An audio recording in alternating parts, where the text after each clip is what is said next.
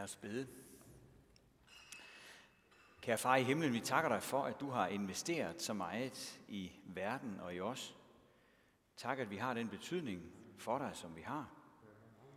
Og så beder vi om, at vi også må få lov at sprede af dine skatte her i verden. At mennesker må se deres værdi og din kærlighed til os. Amen. Dette hellige evangelium skriver evangelisten Matthæus.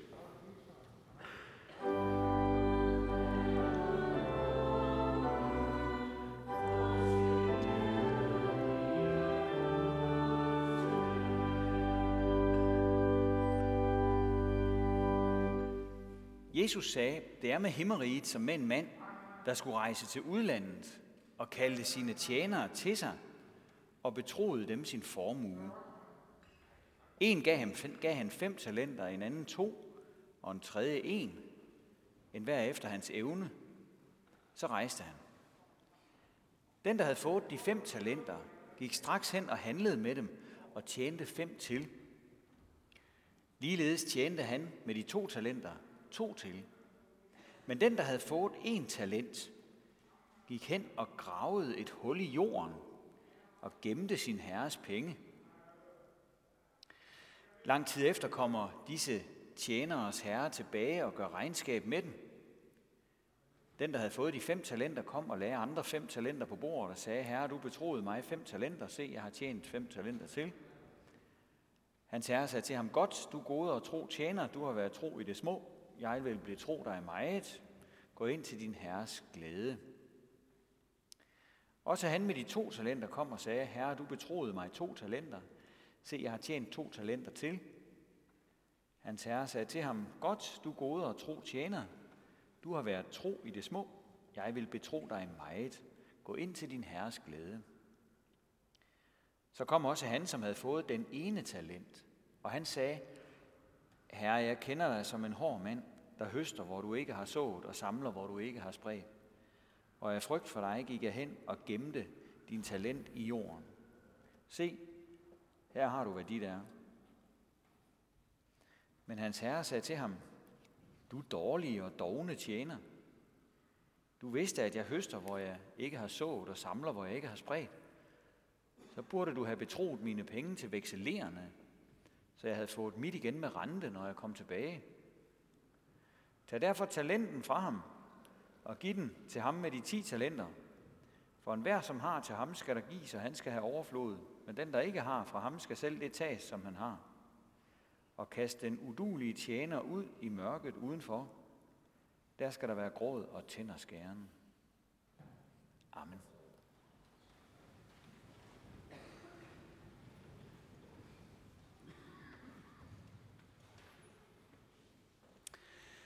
Nationalbanken kan berette, at der står 950 milliarder kroner på danskernes bankbøger. Kan jeg vide, hvem det er, der har alle de penge? Det lyder jo godt, men øh, økonomerne, de øh, gør opmærksom på, at det også er et problem, at de står der, alle de penge. For sagen er, at alle pengene, der står parkeret, kunne skabe en masse vækst og beskæftigelse. Hvis de blev investeret, så kunne de skabe vækst og gøre gavn ude i samfundet.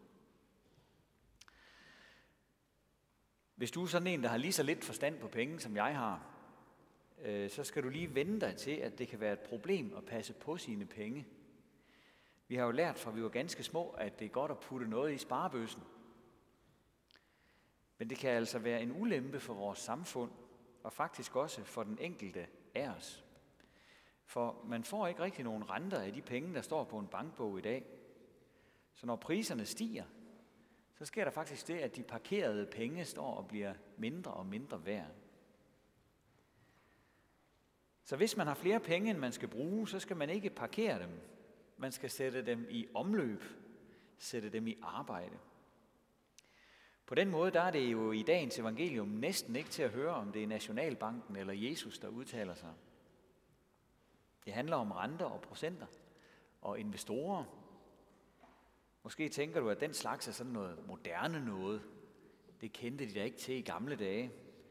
Men der var masser af bankvæsen i Middelhavslandene for 2000 år siden. Man kunne overføre penge fra den ene ende af Romeriet til den anden. Folk kunne købe aktier, hvis de havde lyst til sådan noget. Og mange spekulerede i den bedst mulige forrentning. Der var indlån og udlån og alt det der afkast og spekulation, da Jesus fortalte sin historie. Så mekanismerne var dybest set de samme som i dag. Den forskel, som mange af os hæfter os ved, er, at folkene i historien skulle forvalte en andens formue. Det er der også mennesker, der arbejder med i dag, men de fleste af os gør nok ikke det. Vi har en privat økonomi, og det er ligesom vores opgave at få den til at hænge sammen.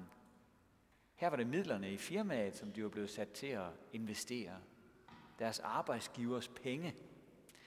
Så de handlede på en andens vegne. En anden, som de bagefter selvfølgelig skulle stå til regnskab overfor. De var tre, og de fik ikke lige meget betroet. Men de fik alle sammen rigtig meget. Også ham, der får mindst. En helt trillebør fuld af penge. En talent er egentlig ikke noget beløb, men det er en vægtenhed. En talent er 30 kilo. Værsgo. Penge svarende til værdien af 30 kilo sølv. Det er temmelig mange penge. Sørg for at få dem til at yngle. Og så rejser chefen til udlandet. De ved ikke, hvornår han kommer igen. Og de to af dem går i gang, og det går egentlig fint. Men den tredje tænker ikke i muligheder. Det er som om han egentlig går i sin egen lille verden. Måske tænker han bare på sig selv, men ikke på en særlig intelligent måde. Det er som om han forestiller sig, at hvis bare ikke han har øh, brugt nogen af de der penge, øh, så er det fint nok. Så kan der ligesom ikke kræves noget af ham. Hvis bare han kan vise chefen det samme, som han har fået, øh, så forestiller han sig, at de er kvitt. Og derfor er det selvfølgelig også kun de to første medarbejdere, der får ros, da ejeren vender hjem og får plads ved den store fest sammen med ham. Den tredje bliver fyret og smidt udenfor. Og inden da når han der brokke sig over sin chef og afslører, at han aldrig rigtig har brugt sig om ham. Men hvad er så budskabet til os? jo, vi er medarbejdere hos verdens rigeste chef, hos Gud. Gud han har ansat os. Han har faktisk gjort mere end det. For vi er ikke bare hans arbejdere, vi er hans børn. Gud han gjorde os til sine børn, dengang vi blev døbt. Vi fik et personligt, kontraktligt forhold til Gud af en helt særlig art. Vi fik verdens bedste plads. Her viser han os den tillid og betro os sine rigdomme. Dem må vi bruge her i verden. Ja, dem skal vi bruge her i verden. Og som Jesu betroede medarbejdere og brødre og søstre, der er du og jeg sat til at forvalte hans rigdomme her i verden. Han er selvfølgelig i en forstand ikke rejst sin vej, for han er lige her hos os, hvor vi er nu, hvor to eller tre er forsamlet i hans navn. Alligevel så er der jo en horisont for den tjeneste, som vi har fået af ham. Han sidder nu ved faderens højre hånd, og derfra skal han en dag vende tilbage til jorden for at dømme levende og døde, som vi sagde det i trosbekendelsen lige før. Den dag skal vi aflægge regnskab for vores forvaltning. Den dag skal der gøres status, og så vil Herren se på, om vi har sat hans formue i omløb, eller om vi bare har gravet den ned. Men hvad er det for en formue, der er tale om? Hvad er det, vi har fået betroet af Gud, og som vi skal forvalte nu her i verden? Ja, det er evangeliet om, hvad han har gjort for os, først og fremmest. I vores del af verden, der har kirken jo faktisk rigdomme af forskellige slags. Vi har flotte bygninger, vi har smukke instrumenter, vi har pæne dragter, vi har gode faciliteter. Men det er egentlig alt sammen bare sådan en trillebør, som, som den egentlige skat ligger i. Den største skat, vi har fået, er, at Jesus er død og opstået for vores skyld. I vores sted. Det han gjorde dengang, det er så meget værd, at det kan skaffe os en plads i det evige liv. Tænk lige. Uanset hvem vi er, uanset hvordan vores liv har formet sig indtil nu, så kan det skaffe os en plads i det evige liv. En kolossal rigdom. Og den rigdom får vi i forskellige udstrækning mulighed for at sætte i omløb. Det er et budskab, der skal ud og gøre gavn. Det er en rigdom, der skal forrentes.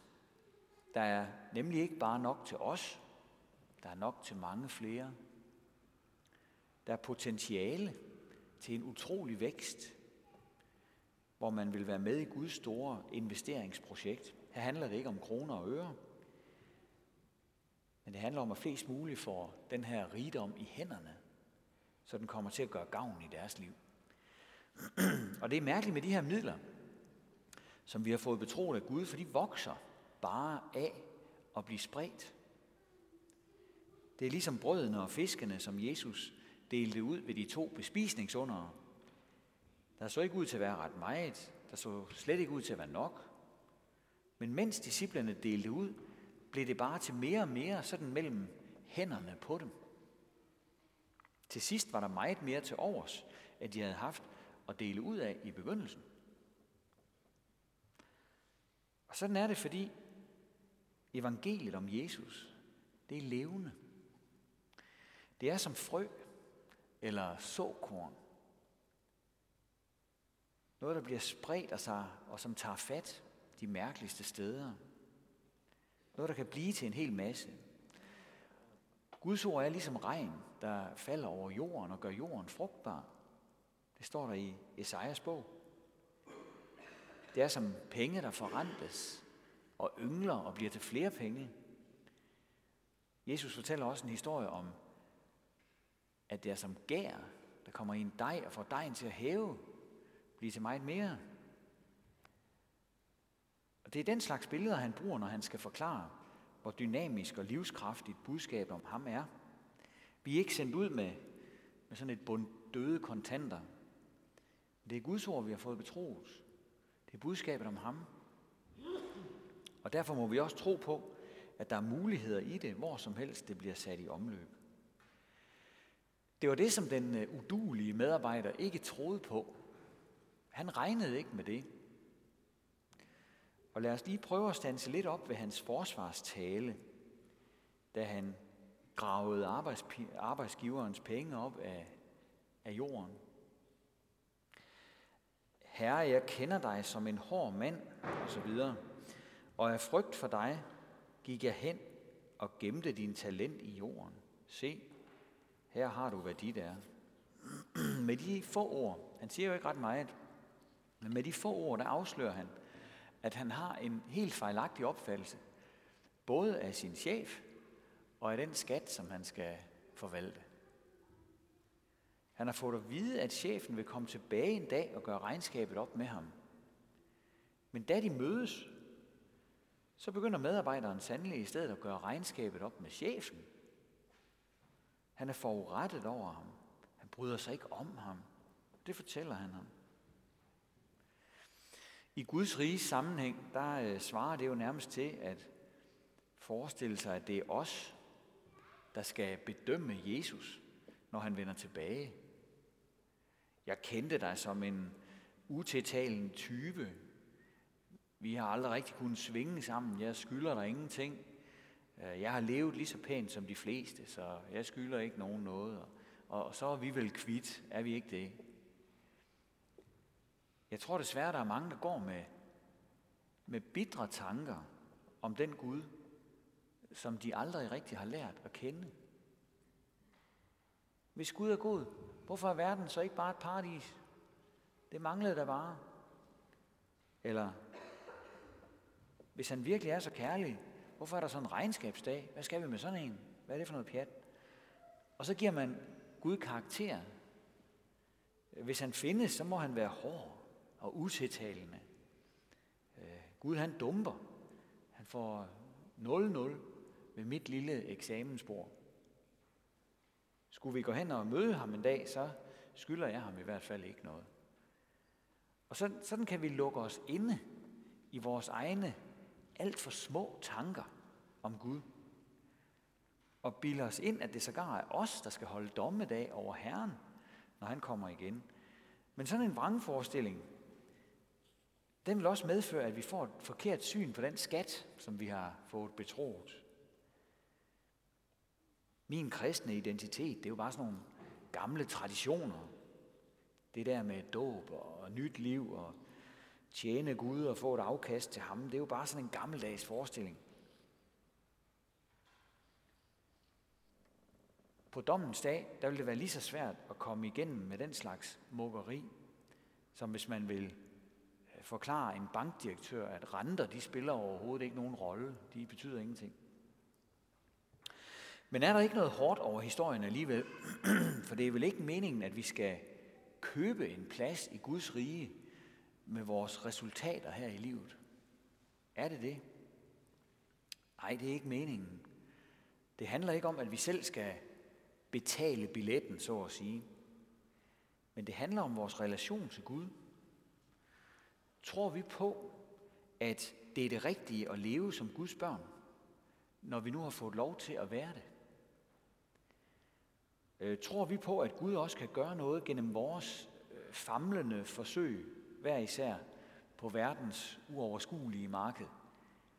Har vi tiltro til, at Gud har magt til at gøre noget ud af ingenting, og få noget til at blive til meget mere? At det er værd, at vi tjener andre mennesker her i livet, fordi Gud også er den vej, kan skabe vækst i sit rige og føje nogle flere til. Forhåbentlig glemmer vi aldrig, at det er sådan, det forholder sig. Forhåbentlig kommer vi aldrig til at sidde fast i sådan et ufrugtbart brokkeri over Gud, så vi ikke kommer ud af stedet. For vi kan alle sammen være med. Der er ikke nogen af os, der behøver at grave de rigdomme ned, som vi har fået af Gud. Vi kan være med alle sammen. I familien, i vores vennekreds, i skolen, på vores arbejdsplads, i vores fritid, eller hvor vi nu opholder os, jamen der er du og jeg jo midt i blandt en masse mennesker. Og vi går ikke tomhændede omkring, for Gud har givet os noget med. Han har givet os en hel trillebør fuld med. Vi ved for eksempel, at vi er elsket af Gud, og vi ved, at alle de andre også er det. Det er en meget stor rigdom at have med sig i sin hverdag. Og vi ved, at Gud har vist denne her kærlighed, han har til os, ved at komme til os. Jesus satte Guds rigdomme i spil blandt sådan ganske almindelige mennesker, ligesom os, med ganske almindelige problemer. Og det gav et enormt afkast. Og nu får du og jeg så lov til at investere i mennesker, der hvor vi er til daglig. Det er Gud, der giver os det, der skal investeres, men vi får lov til at være med til at se muligheder og gå efter de muligheder. Og så er der en vigtig detalje, som vi lige må have med her til allersidst. Gud er selv på færre, når vi sætter hans ord i omløb. I vores danske bibel, der står der, at de kloge tjenere handlede for deres penge. Men på originalsproget på græsk, der står der, at de satte talenterne i arbejde. Det betyder jo egentlig noget andet. Altså, den formue, de har med sig, den arbejdede ligesom selvstændigt, når den var blevet investeret. Det er jo dejligt at tænke på. Her bliver vi mindet om, at vi ikke selv skal skabe væksten. Vi skal investere, vi skal, vi skal så, og så vil Gud selv skabe væksten, og det er ham, der vil høste. Ære være faderen og sønnen og helligånden, som det var i begyndelsen, så også nu og altid og i al evighed. Amen. Og lad os rejse os og tilønske hinanden. Hvor Herres Jesu Kristi nåde, Guds, vor Fars kærlighed og Helligåndens fællesskab være med os alle. Amen.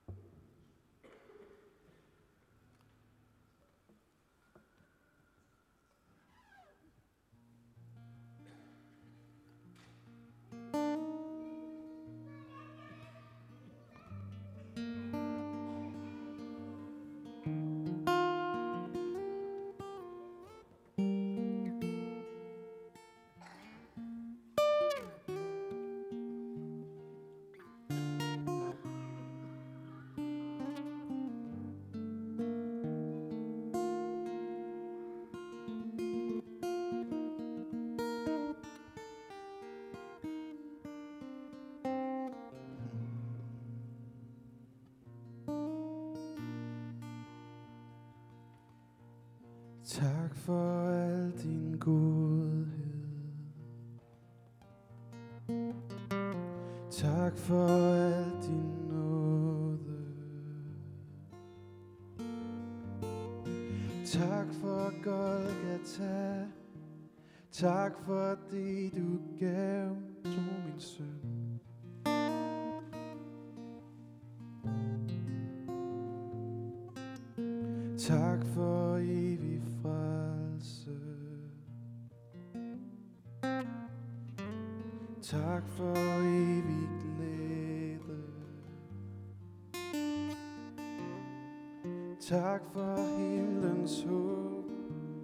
Tak fordi du gav dit liv.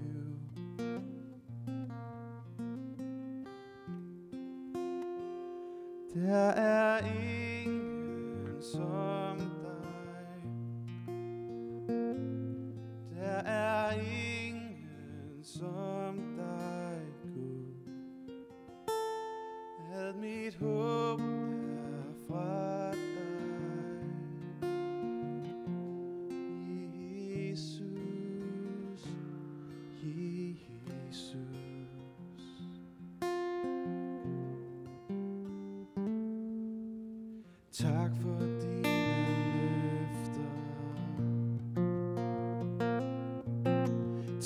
never did.